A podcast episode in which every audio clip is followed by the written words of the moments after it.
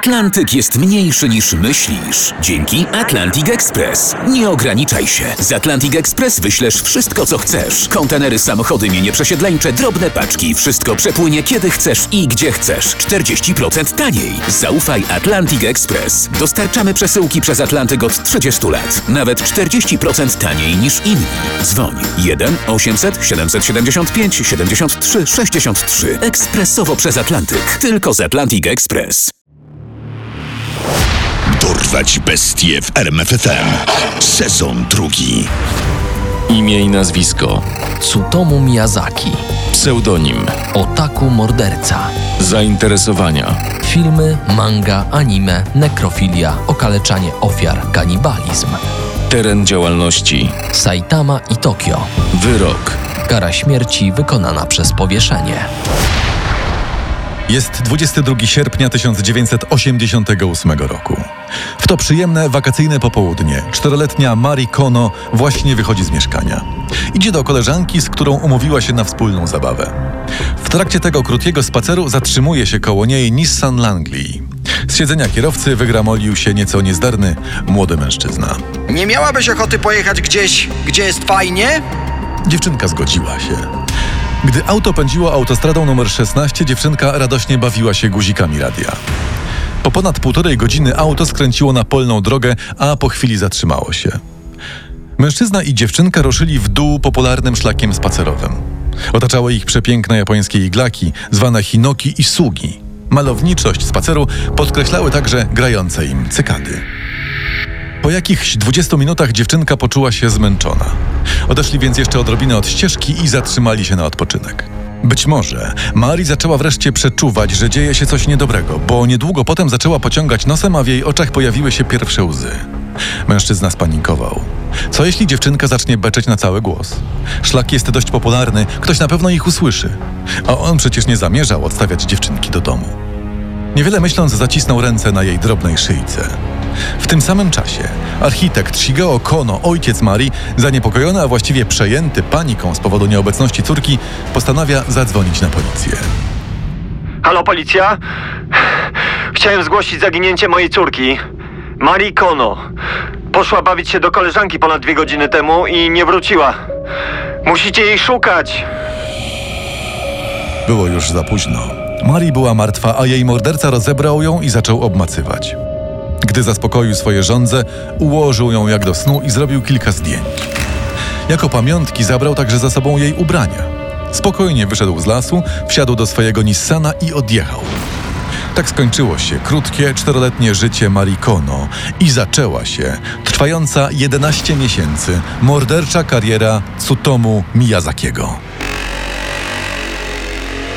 Miyazaki był wcześniakiem. Gdy urodził się, ważył nieco ponad 2 kg. Miał też wrodzoną wadę stawów, z powodu której nie potrafił wygiąć nadgarstków w górę. Ta wada prześladowała go od wczesnego dzieciństwa. Już w wieku pięciu lat był z tego powodu wyśmiewany przez przedszkolnych kolegów. Śmieszne ręce, śmieszne ręce, na na na na na na na. Z tego powodu na każdym z późniejszych zdjęć Tsutomu ukrywał swoje ręce. Często też zamykał oczy. W podstawówce był typem cichego samotnika bez przyjaciół. Winą za to obarczał swoje zdeformowane ręce. Ucieczką były dla niego komiksy. Mimo ciągłego poczucia samotności marzył o zwykłym życiu. W wypracowaniu napisanym w trzeciej klasie napisał – Gdy dorosnę, chciałbym kupić auto i jeździć nim po mieście.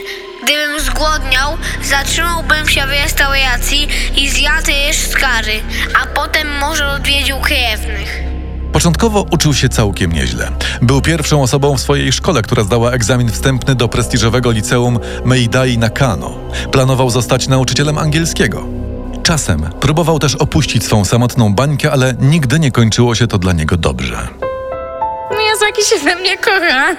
Nie bądźcie śmieszni. Słyszałam, co mówili inni chłopcy jego, wiecie co, jest e, grubości ołówka i długości wykałaczki.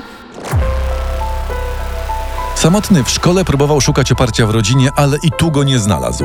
Młodsze siostry Setsuko i Haruko uważały go za odrażającego. Ojciec, jak wielu japońskich mężczyzn w tamtych czasach, był przede wszystkim skupiony na swojej karierze. Katsumi Miyazaki był właścicielem dość poczytnej lokalnej gazety, więc do jego zainteresowań należało głównie gromadzenie wpływów politycznych oraz fotografia. Od dzieci oczekiwał posłuszeństwa, dobrych wyników i nie zawracania mu głowy swoimi problemami. Matka też nie poświęcała zbyt dużo uwagi swojemu synowi, choć z powodu poczucia winy często kupowała mu prezenty, komiksy, filmy, a gdy dorósł nawet samochód. Jak wspominał sam morderca, Za każdym razem, gdy próbowałem opowiedzieć rodzicom o moich problemach, zbywali mnie. Myślałem wtedy o samobójstwie. Jedyną naprawdę bliską i poświęcającą mu czas osobą był jego dziadek, szanowany miejski radny. Dziadek wyrażał szczere zainteresowanie chłopcem i starał się spędzać z nim sporo czasu.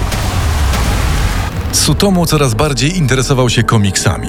Próbował także rysować swoje, ale mrok powoli zaczynał dochodzić do głosu. Rosnąca w nim frustracja seksualna prowadziła do coraz dziwniejszych zachowań. Jedna z sióstr przyłapała go na podglądaniu. W tym czasie zaczął też kolekcjonować magazyny pornograficzne. Jednak szybko przestały mu one wystarczać. A wyciemniają wszystko, co najlepsze. Muszę znaleźć coś mocniejszego. Miyazaki znalazł co chciał w magazynach z dziecięcą pornografią. Ostatni rok w liceum potoczył się dla niego bardzo źle. Coraz bardziej skupiony na swoich pozalekcyjnych zainteresowaniach, zawalił wiele przedmiotów. Skończył klasę na 40 miejscu i z powodu bardzo słabych wyników nie otrzymał rekomendacji do uniwersytetu, o którym marzył. Zdesperowany zdecydował się na technikum fotograficzne. Po skończeniu technikum i dzięki pomocy ojca Miyazaki zaczął pracować w drukarni, nadal mieszkając z rodzicami. Co sprawiło, że spokojny samotnik z dziwnymi, nienaturalnymi skłonnościami stał się prawdziwym potworem? Odpowiedź jest dość prosta. W maju 1988 roku zmarła jedyna bliska mu osoba jego dziadek. Śmierć dziadka zerwała wszelkie resztki więzi, jakie Tsutomu czuł ze społeczeństwem. To właśnie wtedy zaczął być brutalny. Widziałam cię! Znowu mnie podglądałeś! Masz przestać, zboczeńcu! Miyazaki nic nie mówiąc, podszedł do siostry, złapał ją za głowę i walnął nią z całej siły o kant. Innym razem pobił matkę, gdy ta zwróciła mu uwagę, że powinien bardziej skupiać się na pracy niż na swoich zainteresowaniach. Miyazaki, wspominając w trakcie procesu okres po śmierci dziadka, mówił: Czułem się samotny. Bardzo samotny. A kiedy widywałem małe dziewczynki bawiące się same, czułem się jakbym widział samego siebie. Niedługo potem, dzień po swoich 26 urodzinach, zabił pierwszą ofiarę Marii Kono. Po zgłoszeniu zaginięcia Marii policja rozpoczęła intensywne poszukiwania, które niestety okazały się bezskuteczne. Znaleźli się nawet świadkowie, którzy widzieli dziewczynkę z dziwnym mężczyzną, ale ich opisy były niewystarczające, by znaleźć mordercę lub przynajmniej ciało. Po tym jak matka dziewczynki wyraziła w jednej z gazet nadzieję, że córka jeszcze żyje, Miyazaki wysłał do niej przerażającą pocztówkę, na której napisał tylko Demony są. Sześć tygodni po śmierci Marii namierzył swoją kolejną ofiarę. Nieco starszą, siedmioletnią Masami Yoshizawę. Podobnie jak kilka tygodni wcześniej, zaprosił dziewczynkę na przejażdżkę i zabrał w pobliże miejsca, gdzie nadal leżały nieodkryte kości małej Marii.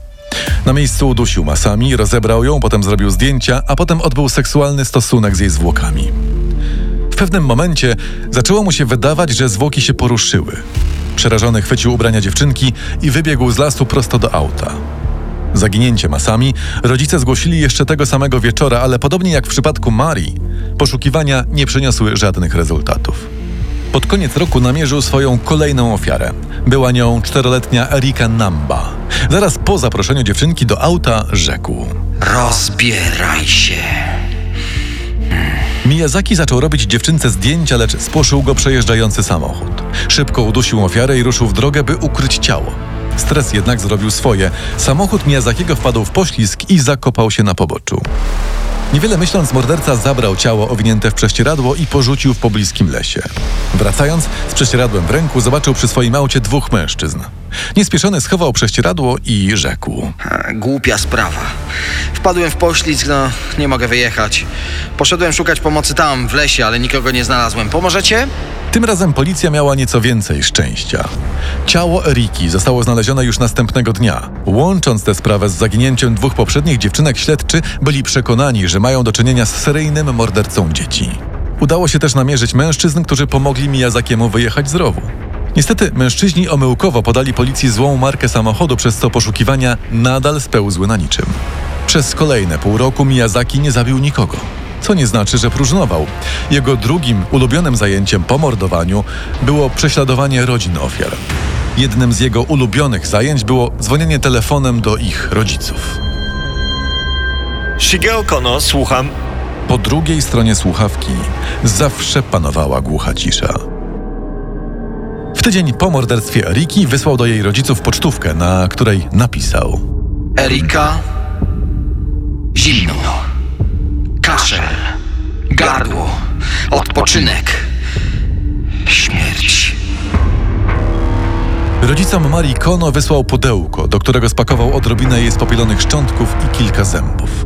Co jakiś czas wysyłał im także listy, w których przyznawał się do tego, co zrobił ich córce, podpisując je Yuko Imada, co w języku japońskim może być odczytane jako żart słowny, znaczący teraz wam opowiem. Dręczenie rodzin dostarczało mu emocji na pół roku.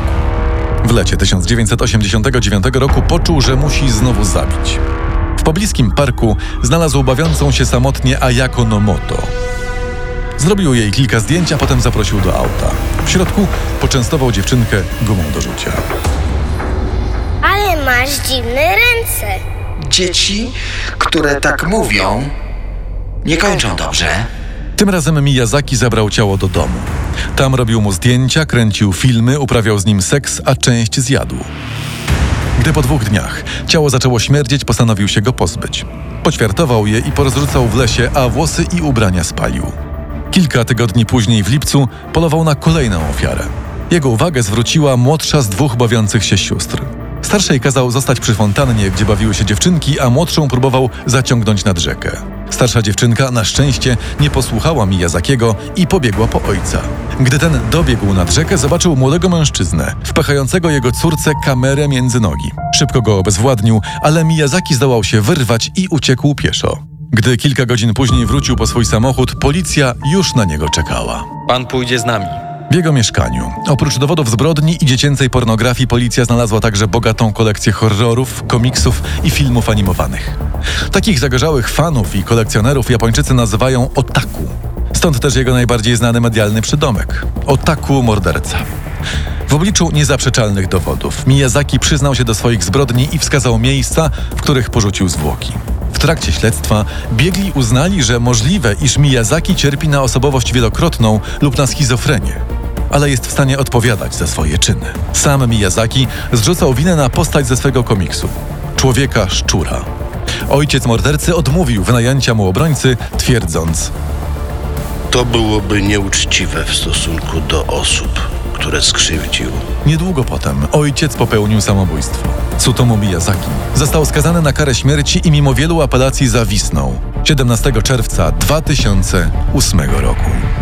Poznaj sekrety największych zbrodniarzy świata. Dorwać bestie w RMFFM.